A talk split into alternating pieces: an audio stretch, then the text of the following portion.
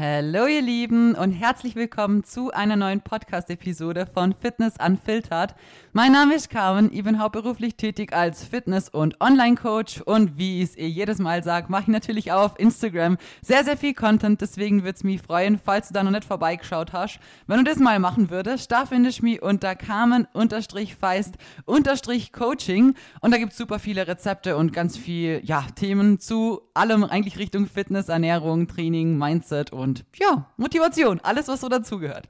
Genau, wir quatschen in der heutigen Episode wieder über einige verschiedene Themen und zwar unter anderem über das Thema intuitiv essen, Kalorien auswärts tracken, Minicut, Schlafoptimierung und ja, das ist jetzt mal, sind ja mal die groben Themen. Ich denke, ich werde da wahrscheinlich ein bisschen länger drüber quatschen über manches. Deswegen habe ich heute nicht allzu viel rausgesucht. Nicht, dass wir es dann in den 30 Minuten rein gequatscht kriegen. Deswegen würde ich sagen, starten wir direkt mal, damit sich das ausgeht. Und zwar würde ich mit dem Thema intuitives Essen starten. Ähm, ich habe das Thema schon mal irgendwo aufgegriffen gehabt und habe es da gegenübergestellt zu dem Thema Kalorienzählen. Also es ist eine eigene Podcast-Episode. Vielleicht interessiert es auch jemand an der Stelle. genau. Aber ähm, bezüglich dem intuitiven Essen muss ich sagen, dass man das erstmal, finde ich, grundsätzlich unterteilen muss zwischen Menschen, die sich schon mal mit gesunder Ernährung ähm, ja, beschäftigt haben und Leuten, die gar keinen Tau davon haben, was ja auch voll okay ist, weil ich war selber vor Jahren an dem Punkt, wo ich keinen Plan gehabt habe, was Protein ist oder was Kalorien überhaupt sind oder ihr habt doch niemals irgendwie ein Lebensmittel umdreht und geschaut, was da drin ist, so. Das heißt, wir haben da nicht zwei komplett unterschiedliche Arten von Menschen mit ganz unterschiedlichem Wissensstand, was einfach das Thema Ernährung, Gesundheit, Makronährstoffe und so weiter angeht.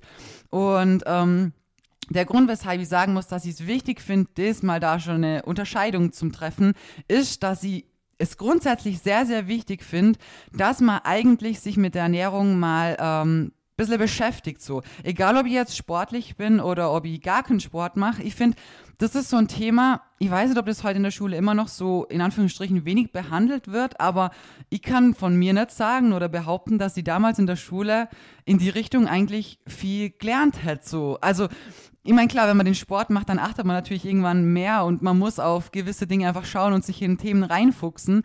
Aber so, ich weiß nicht, mein 16-jähriges Teenager-Ich, wie gesagt, hat keinen Plan gehabt von Proteinen oder Kalorien oder irgendwas einfach so. Also wir haben nie irgendwie Lebensmittel angeschaut und mal geschaut, was ist da drin, was, was braucht eine gesunde, ausgewogene Ernährung und so weiter. Also, wisst ihr, wie ich meine? Ich meine, klar, ich glaube, in dem Alter war jetzt aber das nicht so mein vorrangiges Ziel, das zum Wissen oder hatten ja auch nicht interessiert in dem Moment. Leider, da war ich einfach noch nicht in der Schiene drin so, aber trotzdem habe ich es irgendwie nie wirklich beibracht gekriegt so.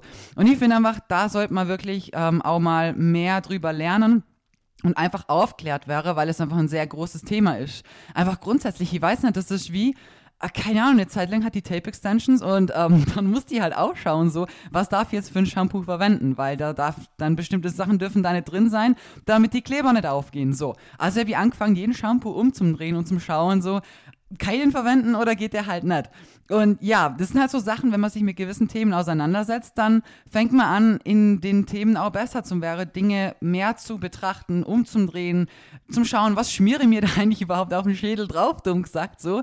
Und gerade wenn wir was eigentlich ja essen, was mir in unseren Körper geben. Wir müssen unseren Körper ja mit, mit der Ernährung nicht nur irgendwie ihm ein bisschen Energie geben, sondern das ist ja alles für ihn und wir haben nur einen Körper so und nur eine Gesundheit. Deswegen ist es eigentlich, wie gesagt, für mich ein sehr wichtiges Thema und ich muss sagen, jemand, der sich nie mit Kalorien oder sonst was beschäftigt hat, der kann per se gar nicht wirklich intuitiv essen, weil man oft den Körper selber gar nicht wirklich so versteht man checkt manche gewisse Signale gar nicht so wirklich. Man interpretiert gewisse Dinge vielleicht irgendwie falsch und da muss man einfach schon mal unsere Gesellschaft anschauen und einfach ähm, ja das Ganze so wirklich ansehen, wie es halt aktuell wirklich realistisch betrachtet ist.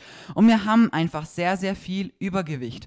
Und ähm, das passiert zum einen eben daraus resultierend, dass wir einfach zu viel Menge und wir haben zu viel Angebot. Man kann sich alles, was man möchte, irgendwie holen, wann auch immer man das haben möchte. Ähm, in, wir haben einen Überfluss von allem. Also wir müssen ja nicht mal irgendwie saisonabhängig irgendwie auf was warten oder so.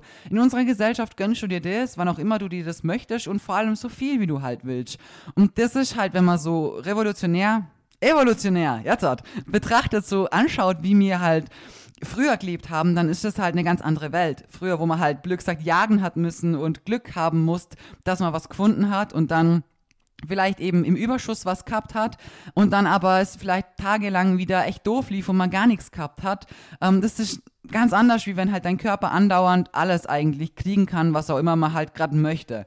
Und das ist halt mitunter, finde ich, ein großer Faktor, weshalb wir halt heute einfach so viel Übergewicht auch haben, in Kombination damit, dass wir auch nicht mehr wirklich aktiv sind. Also auch wieder das Thema, wenn man sich jetzt nicht aktiv mit dem Thema ähm, Fitness, Gesundheit, Bewegung, Alltag und so weiter, wenn man sich da nicht auseinandersetzt, ähm, gar nicht weiß, wie viele Schritte man am Tag zum Beispiel geht oder allgemein einfach so zur Arbeit geht, einen sitzender Beruf hat und einfach so wie ich damals wirklich einfach faul war, sich hundertmal überlegt hat, wenn ich jetzt Treppe hochgehe, was brauche ich jetzt die nächsten Stunden alles oben in meinem Zimmer, damit ich ja nicht nochmal runterlaufen muss. Also genau so eins zu eins war ich. Habe ich mich doch nicht damit auseinandergesetzt, ob die jetzt, äh, keine Ahnung, 10.000 Schritte am Tag gesund wären und wenn wir in der Woche einmal spazieren gegangen sind am Sonntag, dann hat es mir angeschissen, dass ich da mitgehen muss, so. Und, ähm, das sind halt so Sachen, da muss man einfach der große Unterschied zu der heutigen Zeit sehen. Und heute ist einfach vieles leichter erreichbar. Man hat ein Auto, man, man muss nichts mehr irgendwie zu Fuß stundenlang laufen oder ist nicht mehr so, dass man körperlich so viel ähm, anstrengende Arbeit leisten muss. Ich meine, viele von euch bestimmt schon. Es kommt, wie gesagt, immer auf den Beruf drauf an. Aber auch beruflich hat sich natürlich sehr vieles weiterentwickelt und sehr viele Dinge werden heute von Maschinen übernommen und der Mensch steuert nur noch den PC dahinter so, was früher vielleicht der Mensch an Arbeit wirklich körperlich dahinter halt leisten hat müssen. Und da muss ich sagen, finde ich, ist intuitives Essen einfach, es ist nicht zielführend am Ende, weil man von der Natur aus einfach nicht das so richtig macht, nicht in der Fülle, in dem allem, was wir kriegen können. Wenn wir einkaufen gehen, so Sachen wie, ich weiß nicht, ich bin jetzt mehr auf süßer, wenn ich durch die Süßigkeitenabteilung laufe und ich sehe da boah, ich weiß nicht, M&M-Kekse und Malteser und Doppelkekse und keine Ahnung, so Sachen, dann habe ich da Bock drauf. Natürlich habe ich da Bock drauf auf das Zeug. Aber wenn man jetzt wirklich rein betrachtet, was unser Körper braucht, was er wirklich möchte, wenn wir jetzt ja intuitiv essen wollen würden, dann wird unser Körper niemals sagen, so, komm, wir schmeißen uns da jetzt eine ganze Packung M&Ms rein. Never. Aber das ist einfach in uns so falsch drin. Wir stehen auf Zucker, das schüttet Dopamin aus, wir sind happy dabei. Ähm, das schaltet eigentlich alles in unserem Hirn gerade ein bisschen schief, dumm gesagt. Macht auch deswegen einfach ein bisschen süchtig, in Anführungsstrichen. Es macht uns schwer, das Ganze wegzulegen. Natürlich kommen da andere Faktoren auch noch mit dazu, wie eben auch der Geschmack beziehungsweise die Gewürze oder die Mischung aus ähm, eben was Knackigem wie einem Keks und einer weichen Füllung so. Das sind alles so Dinge, die lassen uns dann einfach schwerer damit aufhöre. Aber grundsätzlich, intuitiv betrachtet, ist es nichts, wo unser Körper sagt, hey, wir brauchen jetzt diese Packung M&Ms oder so. Und deswegen meine ich, es ist eigentlich ohne die Beschäftigung mit dem ganzen Thema davor eigentlich nicht wirklich machbar, wirklich intuitiv zum Essen, weil wir einfach Bock auf Zeug haben, wo unser Körper eigentlich nicht wirklich sagt, das brauchen wir jetzt. Wenn wir sagen, hey, der Keks würde uns gerade richtig anmachen oder so, dann könnte es aber viel mehr sein, dass unser Körper sagt, hey, wir brauchen Kohlenhydrate, wir brauchen was, was uns Energie gibt. Wir brauchen, ja, Energie jetzt einfach. Und das kann ich zum Beispiel auch lösen, indem ich sage, okay, ich mache mir jetzt Reis, ich mache mir Nudeln oder wenn es in die süße Richtung geht, Rice Pudding oder keine Ahnung was. Aber die gesündere Alternative für eben zum Beispiel den Keks oder so, weil der ist in der Wildnis auch nicht irgendwo so auf den Bäumen gewachsen. Und ja, deswegen muss ich sagen, an der Stelle sehr schweres Thema. Aber wenn man sich mit dem Thema allgemein beschäftigt hat, muss ich auch wieder sagen, intuitiv komplett möglich wird es nie sein. Und ich erkläre jetzt auch mal warum. Weil wenn ich mich mal mit den ganzen Zeug auseinandergesetzt habe, gerade in dem Bereich Fitness und so, ihr kennt es selber, man fängt irgendwann an, Kalorien zum Zählen. Man merkt irgendwann, oh, okay, die Makronährstoffverteilung ist auch noch irgendwie wichtig, sollte man auch noch ein bisschen beachten. Dann lernt man drüber, wie viel Proteine sind gesund oder was wäre gut, wie viel Protein sollte ich zu mir nehmen am Tag, auf wie viel Fette sollte ich kommen, aus was für Lebensmittel beziehe ich das, ähm, ja, größtenteils, sagen wir es mal so dann ähm, ist das Ganze natürlich auch nicht mehr wirklich intuitiv. Es sind dann Pläne, die mir verfolgen. Und im Endeffekt muss ich sagen, machen wir damit ja eigentlich nichts falsch. Wir geben unserem Körper das, was er braucht. Aber alleine jetzt durch das Wissen, was wo drin ist, was ich sagen muss, was ich wirklich wichtig finde, eben, ich finde es ist sehr wichtig, dass jeder mal Kalorien zählt hat und dass jeder mal sich mit Makronährstoffen und allgemein der Verpackungsrückseite von seinen Lebensmitteln, dass man sich da einfach mal damit beschäftigt hat. Das ist, das, wie gesagt, das finde ich wirklich für jeden da draußen wichtig. Aber wenn ich das eine längere Zeit gemacht habe, was eben auf der einen Seite sehr gut ist, auf der anderen Seite ist das natürlich auch im Gehirn gespeichert so. Und ich habe heute, ich habe so viele Sachen in meinem Kopf, wo ich einfach sagen kann, sehr, sehr genau sogar, wie viel Kalorien hat es, wie viel Protein ist da drin. Irgendwann natürlich weiß man auch, wo ist eher Protein drin, wo versteckt sich vielleicht doch irgendwie viel Fett oder hat mehr Kalorien auf weniger Volumen und so weiter wie gesagt, das sind eigentlich alles Dinge, wo ich sagen muss, die sind gut und die sind wichtig und die sind gerade in unserer Gesellschaft, wo wir sehr viel Übergewicht haben, wichtig, dass man sich damit auseinandersetzt. Weil wenn ich mal verstehe, was versteckte Kalorien hat oder wie viel jetzt wirklich die ähm, drei Hände reingriffen in eine M&M's-Packung, wie viel hunderte Kalorien das tatsächlich sind, dann sind das große Benefits, die wir für später halt haben. Aber wie gesagt, auf der anderen Seite wie willst du dann mal komplett intuitiv essen, weil du wirst jedes Lebensmittel ansehen und selbst wenn du nicht komplett daran denkst und jetzt nicht in deinem Kopf durchrechnest, du wirst trotzdem überschätzen oder überschlagen. Du wirst trotzdem ungefähr wissen, ah ja, so um den Dreh. Also ich finde da wirklich ganz intuitiv, äh, ist an der Stelle halt auch nicht. Das Einzige, was man machen kann und was auch sehr viele machen, ist von dem Kalorienzählen, von dem Überwachen, von den Plänen folgen, von dem, ich ziehe alles strikt so durch, auf ein, ich höre jetzt mehr auf meinen Körper. Und das finde ich grundsätzlich gut, nur die Umsetzung dessen auch wieder was sehr ähm, Schweres. Es ist gar nicht so leicht, wie man sich das vielleicht vorstellt, weil ähm, irgendwann, wenn man es gewohnt ist, nach Kalorien zum Essen oder nach seinen Vorgaben und so weiter, dann ist es erstmal komisch, ähm, aufzuhören, wann du keinen Hunger mehr hast. Weil bei vielen ist es ja auch so, das ist auch ein Nachteil, finde ich, vom Kalorienzählen dass man zum Beispiel, wenn man sagt, okay, ich muss jetzt 2500 Kalorien essen, dass man abends dann vielleicht noch sieht, oh, ich habe noch 200 Kalorien offen und dann isst man nur was für 200 Kalorien, obwohl man eigentlich gar keinen Hunger mehr hat. Natürlich, wenn wir jetzt das Ganze aus der Fitnesssicht anschauen und sagen, hey, ich möchte Muskeln aufbauen, ich muss dafür im Überschuss sein und ich brauche die 200 Kalorien halt noch, ähm, ja, dann gehört das ist so, it's part of the job. Das gehört einfach mit dazu, dumm gesagt. Aber grundsätzlich hören wir da ja schon wieder nimmer wirklich auf unseren Körper, weil der hat uns dann nicht nicht noch am Abend nur gesagt, so, hey, ähm, wir haben da noch ein bisschen Hunger, sondern die App hat gesagt, äh, da sind noch 200 Kalorien offen, also hol dir noch was. Oder da haben wir noch 20 Gramm Eiweiß offen, schau, dass du es irgendwie deckst. Wisst ihr, wie ich mein? Und das darf man halt auch nicht irgendwie außen vor lassen. Deswegen ja, bei deinem Coaching auch ein bisschen anders, dass es nicht komplett verloren geht und man auch drauf schauen kann und soll und muss, ähm, dass man bei bestimmten Mahlzeiten aufhört, wenn kein Hunger mehr da ist. Einfach, dass das natürliche Hunger- und Sättigungsgefühl nicht komplett verloren geht so. Und man wirklich auch selber realisiert, hey, jetzt habe ich keinen Hunger mehr, jetzt bin ich wirklich satt, jetzt stelle ich das zurück und ist es wann anders. Aber natürlich hat das Intuitive der Ansatz davon, dass man eben sagt, ich höre auf meinen Körper und ich höre auf zum Essen, wenn er keinen Hunger mehr hat. Und ich isst vielleicht mal ein bisschen mehr, wenn ich auch tatsächlich mehr Hunger habe.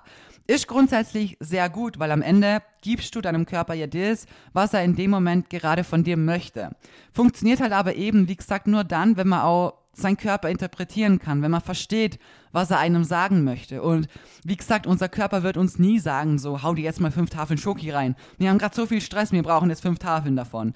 Das wird halt einfach nicht passieren so. Und das sind einfach verschiedene Signale, die mir falsch aufnehmen, falsch deuten und am Ende dann das Ganze natürlich oft dann auch ähm, die falsche Richtung läuft, vielleicht sogar mal eskaliert und so weiter, dann gar kein Überblick mehr da ist und das auch sehr, sehr schnell in eine andere Richtung abdriften kann. Und ja, deswegen muss ich sagen, also ich persönlich muss sagen, man muss das Ganze ist schwer zu sagen. Also die einen kommen gut klar mit Kalorien tracken und wie gesagt, ich finde es auch sehr wichtig für jeden, das mal gemacht zu haben. Man kann sich auch einfach auf flexiblere Sachen irgendwann mal stützen, wenn man das Ganze lang gemacht hat, wirklich lang gemacht hat dann ist auch nicht mehr so, dass man jeden Scheißdreck da draußen abwiegen muss. Also ganz ehrlich, wenn ich heute was abwiege, ähm, dann lege ich das auf die Waage und ich, ich meistens wirklich, ich habe oft aufs Gramm genau so viel, wie ich benutzen möchte. Das ist echt krass. Aber wenn man das lang macht, das ist irgendwann einfach in Fleisch und Blut übergangen. Und genauso wie es Kalorien zählen oder das Abwiegen, ist es irgendwann so, dass man das so gut abschätzen kann, was dann auch vollkommen reicht, wenn man das kombiniert mit dem wirklichen Verstehen von seinem Körper. Dass man einfach so seine Balance findet. Wisst ihr, wie allgemein, aber das grundsätzliche Thema von intuitiv Essen ist was, was sehr schwer umzusetzen ist. Und was man auch noch sagen muss, viele essen davor viel zu wenig, machen eine richtig krasse Diät und irgendwann merken sie, hey, ich kann einfach nimmer und sagen dann, oh, jetzt muss ich irgendwie intuitiv machen, weil es geht einfach mehr. Und dann nehmen sie extrem viel zu, was natürlich auch normal ist, weil der Körper nach Essen schreit. Und wenn er dann wieder mehr kriegt, weil man versucht dann ja auf den Körper zum Hören und zum Essen, wenn man Hunger hat, dann wird er immer mehr Hunger und mehr Hunger und mehr Hunger haben, weil er endlich sieht, boah, hey, es gibt wieder was. Und solange dieses Angebot da ist, hauen wir uns rein, weil You never know. Vielleicht ist in zwei Wochen wieder vorbei und die macht den ganzen Käse von vorne ein halbes Jahr lang oder so.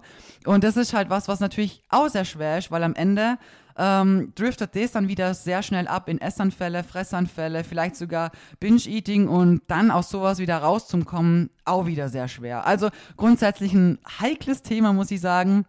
Ähm, ich finde, auch da ist die Abgabe auch an einen Coach gut, wichtig, gerade wenn man sich in so einer Spirale vielleicht befindet, wo man einfach auf, aus verschiedenen Sachen arbeiten kann. Man muss nicht immer nur Kalorien zählen, man muss nicht immer, also man, man kann mit so vielen verschiedenen Instrumenten halt arbeiten, aber da ist es, wie gesagt, halt wichtig, dass man schaut, so, wie ist die Person, was bringt die für eine Vergangenheit mit?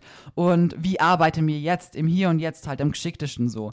Aber ja, um das Thema intuitiv Essen abzuschließen, ähm, es wäre gut, wenn man einfach die Kombi aus beidem hat, davor mal Erfahrung gesammelt hat, sich mit dem Thema grundsätzlich auseinandergesetzt hat, die Zeit lang auch verwendet, um wirklich seinen Körper mal kennenzulernen, zu verstehen, was will der mir eigentlich sagen, um das dann mit der Zeit langsam umzusetzen, ist definitiv ein sehr gesunder Weg mit einer echt guten Balance, würde ich sagen. Genau, aber ist halt leider gar nicht so einfach.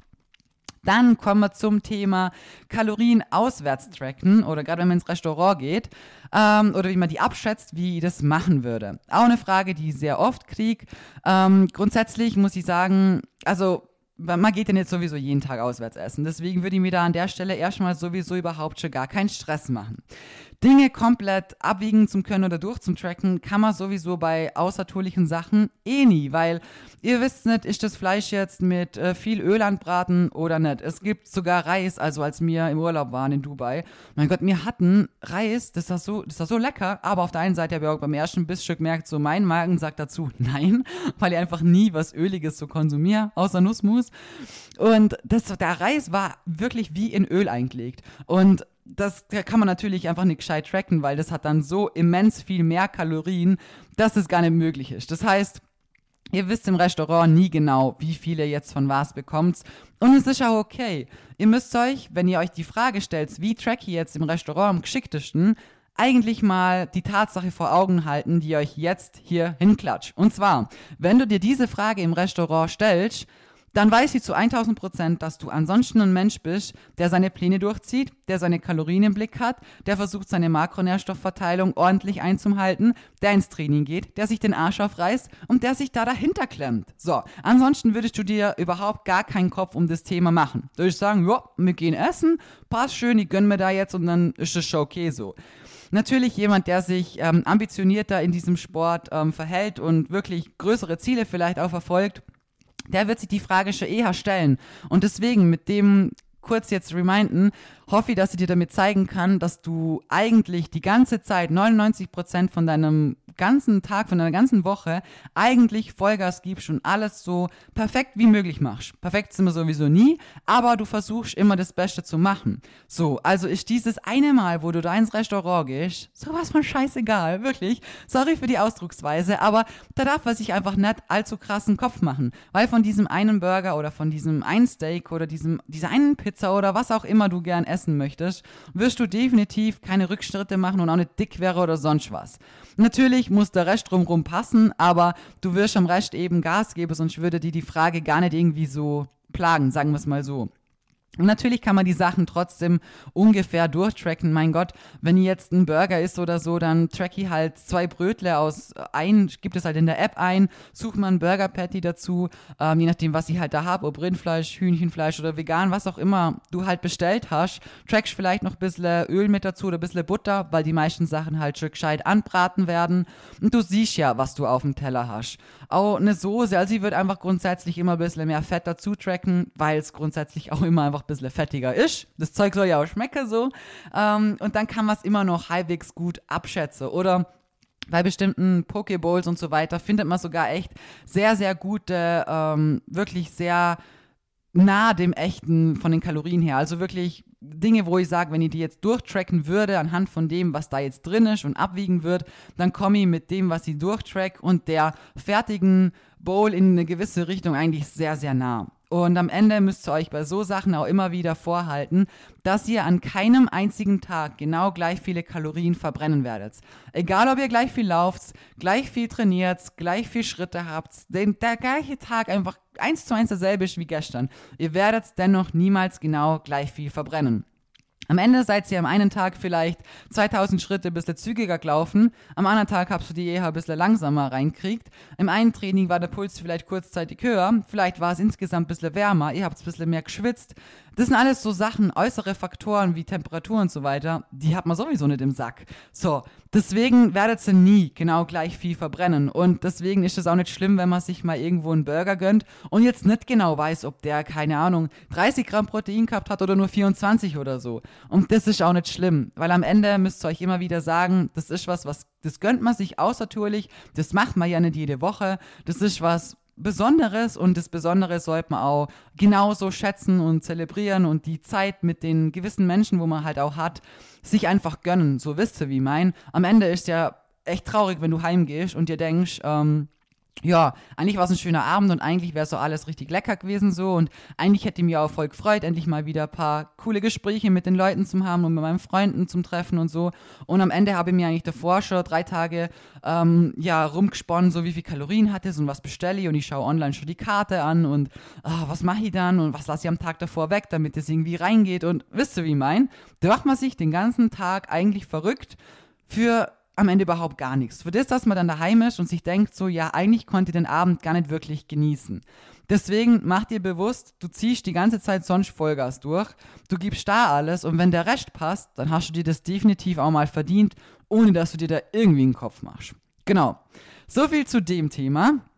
Dann zum Thema Minicut. Äh, werde ich auch oft gefragt, was das ist. Ich würde sagen mir, ja, ich erkläre euch jetzt mal kurz, was es ist und wie man das einsetzt. Äh, ein Minicut ist eigentlich eine Diätform, muss man sagen. Und dabei ist jetzt nicht so eine normale Diät, wie wir sie kennen, sondern ein Minicut wird eigentlich eingesetzt zwischen zwei Aufbauphasen. Das heißt, ich komme aus einem Kalorienüberschuss, war im Aufbau und je nachdem, wie lang mein Aufbau ist, wird man natürlich auch gut Fett ansammeln. Also ist es normal, wie ich eh schon oft gesagt habe, Muskelaufbau gleich auch Fettzunahme, ähm, Diät auch gleich Muskelverlust.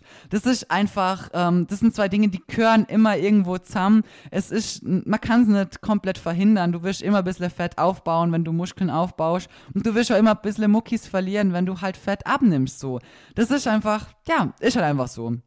Und ähm, ein Minicut ist einfach die Phase dazwischen, wenn man sagt, okay, jetzt habe ich wirklich echt ein bisschen viel Fett aufbaut, fühle mich gar nicht mehr so wohl. Ähm, ich mache jetzt einen kleinen Minicut und danach ist eben die, das Ziel, dass sie wieder in den nächsten Aufbau startet. Bei einem Minicut macht man auch nichts, was irgendwie, also es geht erstens viel, viel kürzer, das sind vielleicht nur zwei, drei Wöchle.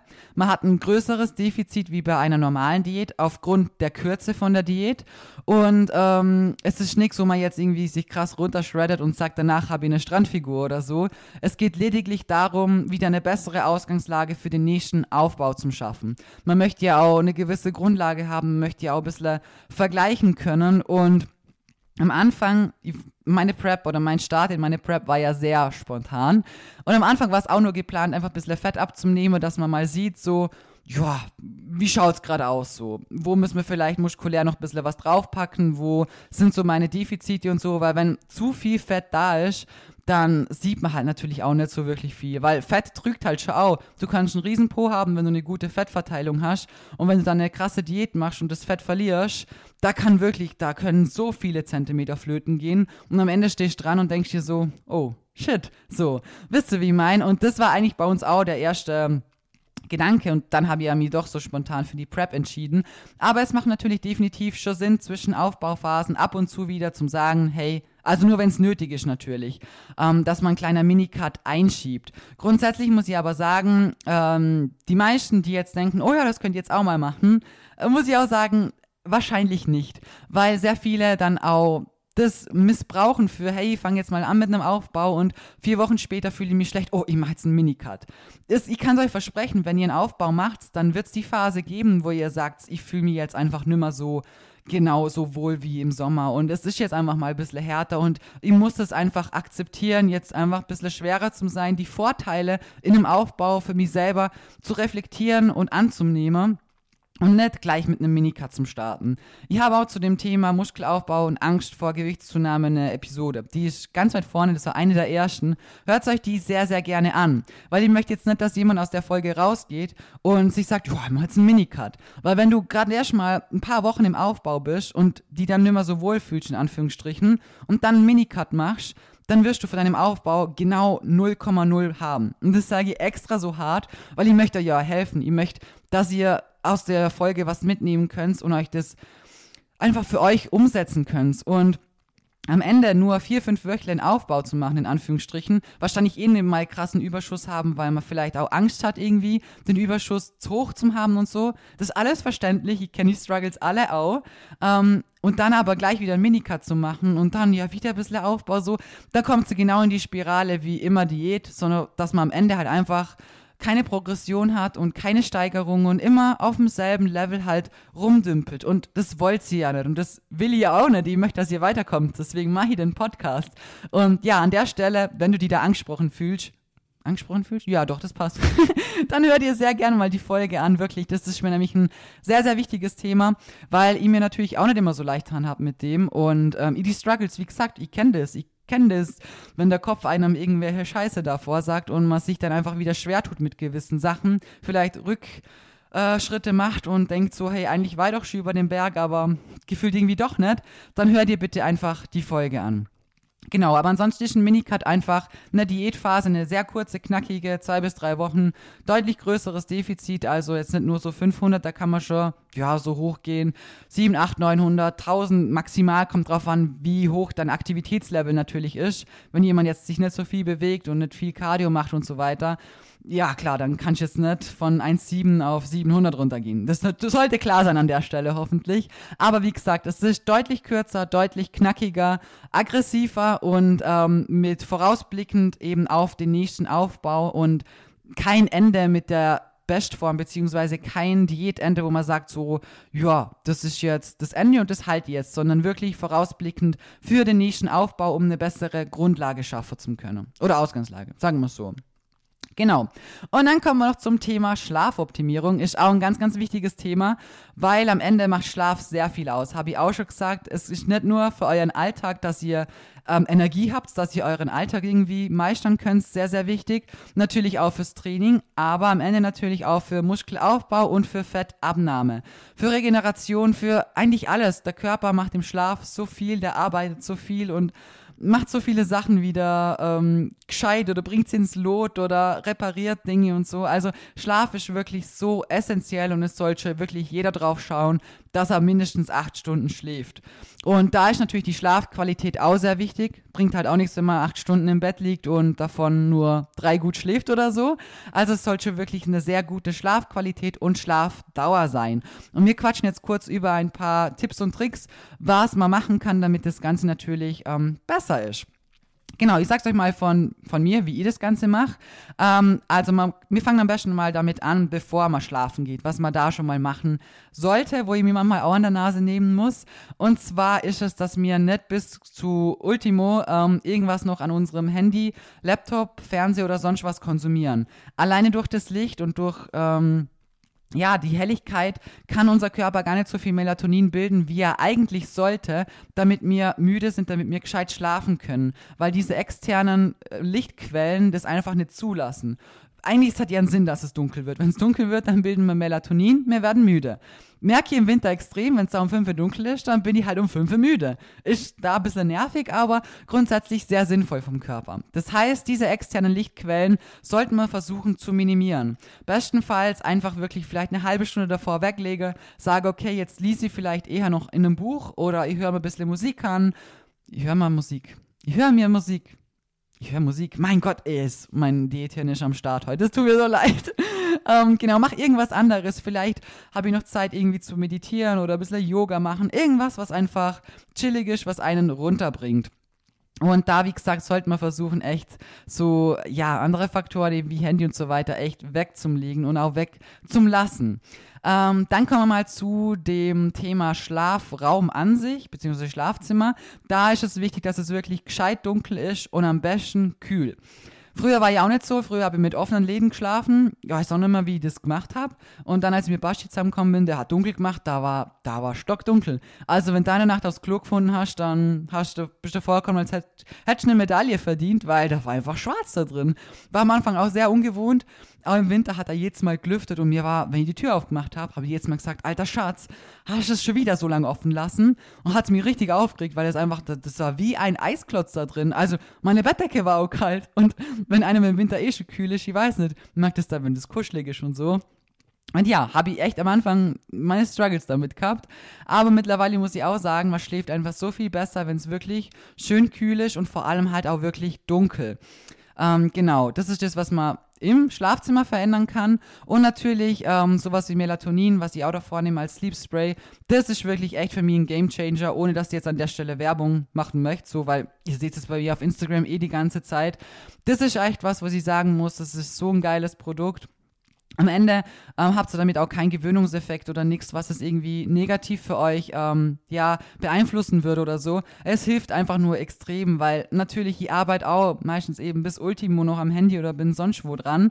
Und allein das auch abschalten oder müde werden zu der Zeit, wo du es halt brauchst, ist wichtig. Und das heißt an der Stelle jetzt nicht, dass ich mir am Abend um 19, 20 Uhr noch einen Booster reinschaller mit 300 Gramm Koffein und davor mal noch ein Monster reingeschüttet habe. Und dann komme ich heim und bin ja nicht sowas von auf 180 noch und drücke mir dann 5 Milligramm Melatonin rein, damit ich ja schlafen kann.